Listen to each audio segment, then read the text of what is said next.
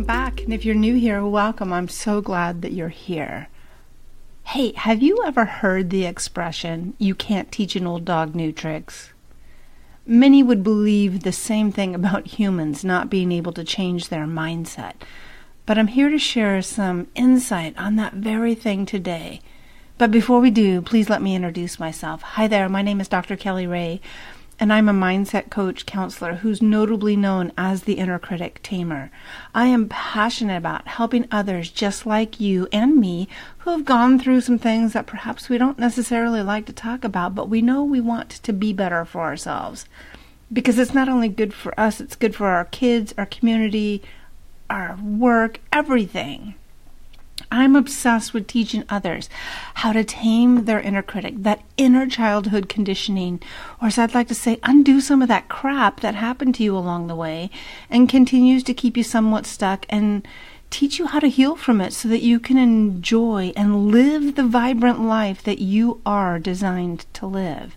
And during this episode, we're going to be talking about changing our mindset. If you've ever had goals and dreams that didn't come true and you wish you could have changed your mindset, you're not alone. The truth is that 92% of people say that the goals they set for themselves each year never get achieved. Each year. With a percentage this high, there must be something that's holding them back. And before we look at what we may have holding this group back, let's look at the 8% who do accomplish their goals to better understand what these high achievers do differently. The individuals in this 8% come from all walks of life. They're married, single, or divorced, highly educated, or high school dropouts. And middle class, wealthy, or even poor by most standards. They are comprised of a variety of ages and ethnicities from all around the world. But one key commonality amongst this group is this a similar set of success oriented mindsets that guide their thoughts and actions. The fact is, no matter where you are in life or where you came from, you've got the ability to set goals, effectively change your mindset, and achieve them. A surefire way to determine whether you need a mindset tune up is to answer the question Are you regu- regularly accomplishing your goals and living your best life? If your answer is yes, then listen on. And you'll probably recognize why. If you say no, I'm going to share seven steps that could be game changing for you. So get out your pens and paper. I want you to write this down. I want you to write this in your own handwriting. There's something that goes specifically with that hand, paper, pen, your own writing that sinks in deeper than just copying and pasting something, than just merely voice texting it into your phone app. I want you to do the old fashioned work here. So let's talk about the seven ways to change your mindset today, should you so choose. Number one, accept that your thinking needs adjusting. We've all had goals and dreams that didn't unfold the way we hoped or expected. When this happens repeatedly, we start to wonder what we need to change. But rarely do we look inside in our own thinking as the place to start making changes. We usually start saying all of the conditions outside of us that aren't right for why things are not going the way we want. We live in a skill set driven society that emphasizes learning new skills and improving the ones we're weakest at. This often fosters the belief that we need more education in order to achieve our goals. Some people go back to school, others take seminars and workshops or read books, and always looking for that silver bullet skill set that will make everything fall perfectly into place. Don't get me wrong, I'm not downplaying the value of skill sets, but more often it's our mindsets that need adjustment. The good news is it's a lot less expensive and much faster to change our mindsets than to go learn a new skill. So, step one is simply to acknowledge that you're going to work on your mindset first. Number two, identify your counter mindsets.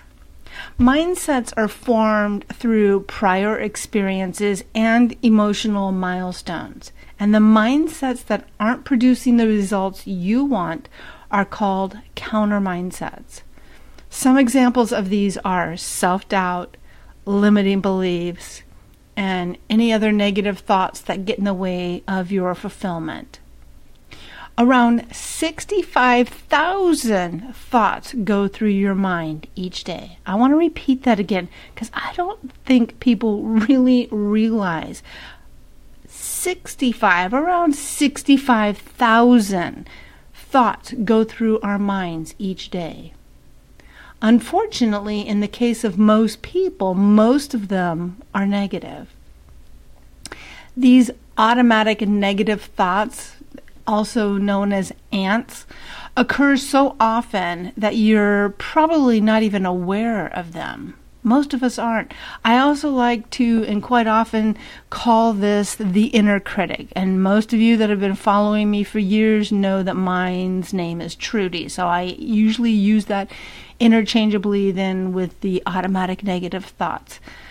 Because you can call it what you want. I know that there's people in the industry that call it monkey mind, lizard brain. All of those never resonated with me. An ant doesn't resonate with me. But somehow the inner critic and naming it a person's name just resonates. There isn't anything against Trudy. I don't know a Trudy. It's just the name that seemed to come along when I, I decided to give it a name. Don't ask me why, because I have no idea. I just know that that's what works for me and, and, I could go off on a whole tangent on that. I don't want to do that because I don't want to get off track here. So, for example, you know that little voice that points out irresponsible spending choices when you're looking at your monthly budget, for example, or makes disparaging comments when you look at yourself in the mirror. You know, that are you going to wear that? Ooh, I don't know. That doesn't look like it fits very well. Do you really need to buy that? Yeah, girl, treat yourself. Go buy that. It doesn't matter. You'll get money another day, right? Those kinds of conversations that just seem to nonchalantly happen in our heads that we're not even thinking about it. All of us have different ants or inner critics, and without knowing it, we're habitually allowing them to destroy our dreams. It's hard to remain positive when that little voice is constantly spouting off and saying things like, I can't talk to her. I'm not smart enough. Oh, I'm so out of shape. Whew, I'm not really qualified. Yada, yada, yada. You know that voice. You've heard it many times. I have no doubt. The way to start exterminating or taming that rascal in your head is to begin paying attention to them. Notice when you hear those disparaging voices and recognize how frequently it happens. More than likely, you'll find that your limiting thoughts can be narrowed down to a few key themes. Taking note of this is a major step because we can't change what we haven't acknowledged. So, let me give you a little example of this before we move on to number three. Examples of this would be how you talk to yourself if you wake up cranky or tired? Or how do you wake up on Monday morning if Sunday you started stressing about going to that job that you're not really satisfied with? What are some of the conversations that you're having inside of your head? What are some of the conversations when you get a new idea to go do something, but it's out of your comfort zone? But it really sounds cool or you'd really like to try it what conversations come up i don't have time i don't have money i don't have i don't have mm, no it's not a good time those conversations that come into your head i want you to pay attention to what's going on with you Are you tired? Are you hangry? Are you feeling defeated? Are you feeling less than confident? Those are the times that that voice is truly going to pop up. And so it's important that you know that because it's not just happening for a reason, it's happening because it's trying to get your attention. And it's also trying to inadvertently, quote unquote, keep you safe, even though there's no saber toothed tiger hunting you down trying to eat you but we're we're wired that way for survival. So pay attention and write down those themes, those those because they they tend to be the same all the time that I'm not smart enough, I'm out of shape, I'm not good enough, I'm not lovable, I'm not confident. Same all the time. It might just look a little different some days, but it's got an underlying theme that's the same. Identify that. Number 3, flip the switch. Once you've identified your top negative thoughts, you need a way to stop them from holding you back, keeping you stuck. A good technique for this is something called flip the switch, which moves thoughts from negative to positive. For years, every time I looked in the mirror, all I saw were my flaws. Finally, I started practicing the exact opposite reaction, flipping the switch. I'd look in the mirror and force myself to say, hmm, you look good. Wow, that looks pretty amazing. That color looks really nice on you. I like the way that shirt looks. It took some time to get used to it, but the reality is the positive thoughts and negative thoughts can't occupy the same space. So I was giving my inner critic an eviction notice.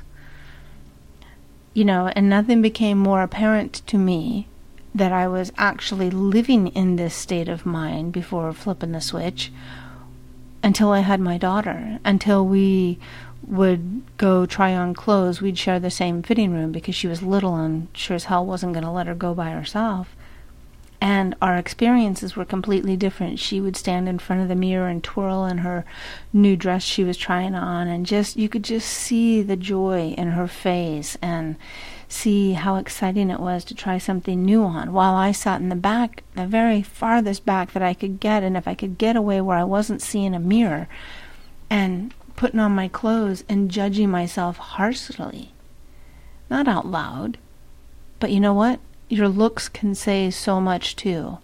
And I knew that if I didn't want her to carry on that shameful badge, then I needed to do something different. And some of you might be in that very situation yourself right now. So I want you to know it's not too late. There's not been so much damage that it can be undone. You have the ability to flip the switch and get rid of that rascal. Another technique I find effective is called the if then approach. Once you identify when your inner critic typically shows up, apply a thought process that allows you to essentially think yourself past them. Here's an example. Say you plan to go for a walk after dinner to get some more exercise, but when dinner is over, your inner critic shows up if you start to hear the voice in your head say, ah, uh, you're tired, you're too full, or you'll never lose weight anyway, what are you trying to do? Then walk, if not run, to your closet and immediately put on your tennis shoes and get outside. Go for a walk, go for a run, go to the gym, do something. Often, just taking one positive step in the right direction is enough to shut that inner critic up, which is what you want it to do. Because if not, that inner critic's going to keep you on the couch, going to keep you with a bellyache, and keep you wondering why you can't sleep very good at night because you haven't done anything to burn anything up. So, give that again. Remember, we're giving that inner critic an eviction notice to not control your life, for you to take control of your life. So, number five, four, sorry, under number four, understand your why. This is talked about so much in the last few years of it's the key to success. It's the strategies we need to be successful in life is understand our why. And you know years ago we were not trained that. We were taught you know you made your smart goals and they had to be specific and measured and actionable and reachable and take action and make it happen but did anybody talk about why why was it important? Or are we just setting goals for the fun of us? Most of us are not setting goals just merely for the fun of it. We're setting goals because we're wanting better. We're wanting to do better. We're wanting to maybe improve the quality of our health, our wealth, our happiness. Why? Why do you want to do that? That why has an emotional component to it. And if it's strong enough, there's nothing that's going to stop you from doing it. If it's merely because, eh, my why is I want to get off the couch because mm, I'm tired of being on it. I can tell you that's not going to be enough to move you for any significant period of time.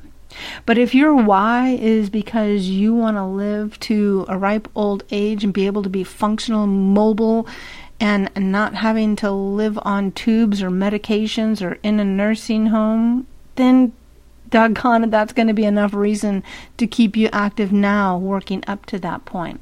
So understand your why. Changing your mindset takes work because formed habits aren't easy to break. Ask any smoker, ask anybody who's been addicted to drugs or alcohol or food or gambling addiction is not something just easily switched off.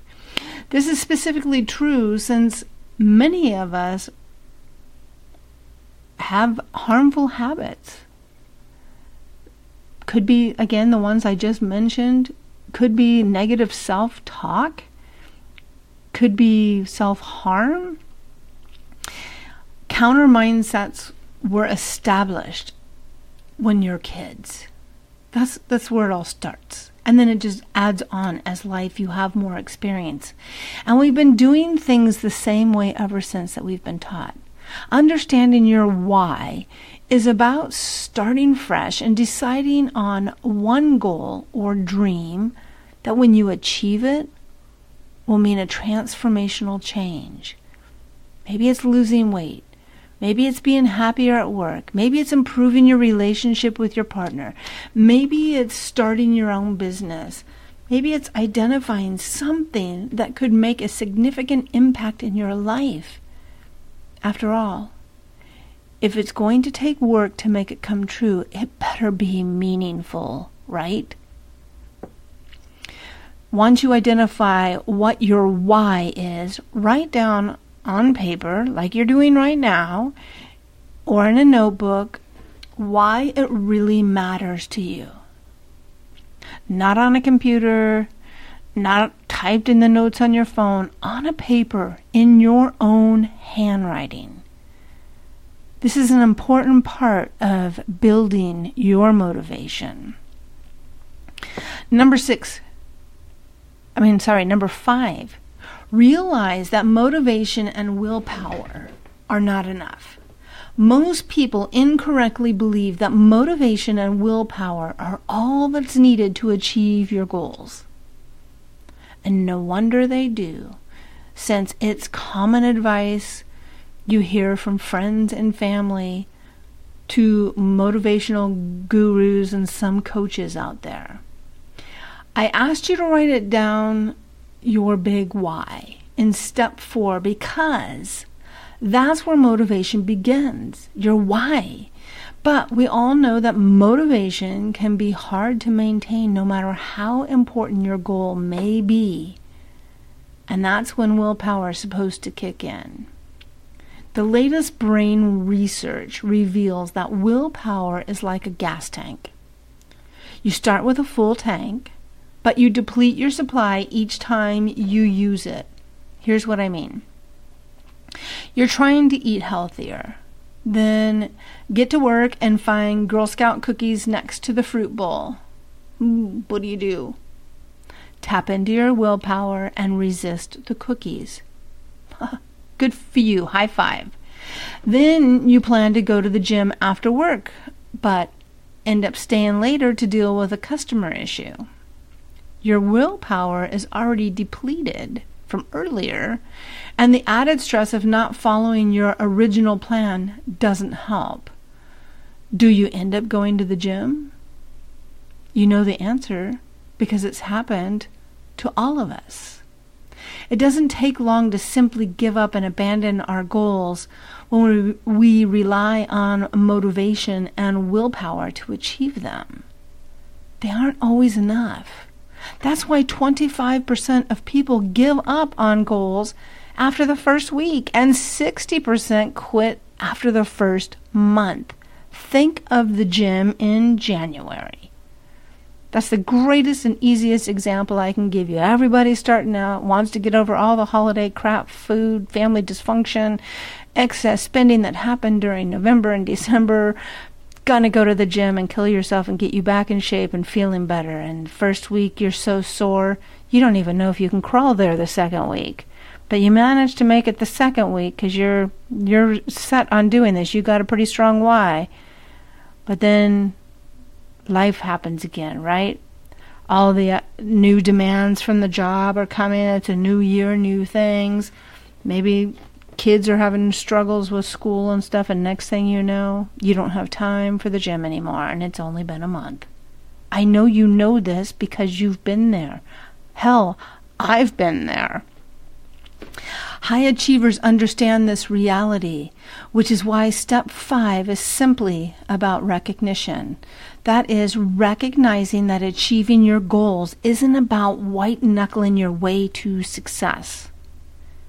By accepting this fact, you'll stop mentally punishing yourself for stumbling or failing to stick to your plan, which will leave you emotionally freer to optimistically try again tomorrow. We'll talk about more about this in step seven. Number six, start small so you can finish big. This may sound counterintuitive, but one of the best ways to change your mindset and realize your dreams is through setting ridiculously tiny, utterly achievable goals. You'll just be like, why haven't I been doing this my whole life? So, how tiny? How about this? One sit up, one push up. That's it. If your big goal is to get daily exercise, then your small, attainable goal is to do a single push up or a single sit up each day. If you want to reduce stress in your life, your tiny goal might be to meditate for one minute every night. If you want more affection with your loved one, your mini goal could be one extra hug or kiss. Each of these examples requires almost no motivation or willpower to accomplish. And yet, yet, each is a positive step. Here's the trick decide that your tiny goal is the minimum and that you can do more if you feel up to it. A lot of times, You'll do more and will feel great because you're overachieving. Some days you may be doing minimum and you still feel great because you met your goal. You did not give up on yourself. You did not cheat on yourself. How freaking awesome is that? How can these tiny goals actually make an impact? It's because massive change requires small steps. There's the expression, how to eat an elephant one bite at a time, right? You just don't eat the whole thing in one sitting. It's because it takes small steps repeated daily, which create momentum and yield positive cumulative results. The top 8% of achievers understand this. But most people never try this strategy because they think it seems pointless to start. It's that's too small. That's not enough. Wrong. Over time, consistently hitting your small goals will form new sm- new mindset habits And that's real progress towards revamping your thinking so you can achieve your biggest dreams. Talk about a confidence boost. Yes. Number seven, get comfortable with the F word. The steps for how to change your mindset that I've outlined so far will help you move forward with confidence towards achieving more of your goals and dreams. However, it's critical to understand that it will be hard work. That's why high achievers are comfortable with the F word failure. When most people hit the wall, they make an excuse or give up. High achievers realize that on, the only thing that will keep them from their goals is for them to stop trying. So they don't. They know that they'll encounter obstacles and even fail along the way, and good chance they'll fail multiple times along the way. What separates them from the other 92% is that they prepare for failure mentally. They know it's coming, and it doesn't scare them or make them give up. Doesn't make that inner critic just annihilate them with shame. When failure happens, they seek feedback and make adjustments to get back in the game. They pivot, they make adjustments, they maybe go back to the basics because maybe they've gotten a little off track. No harm, no foul.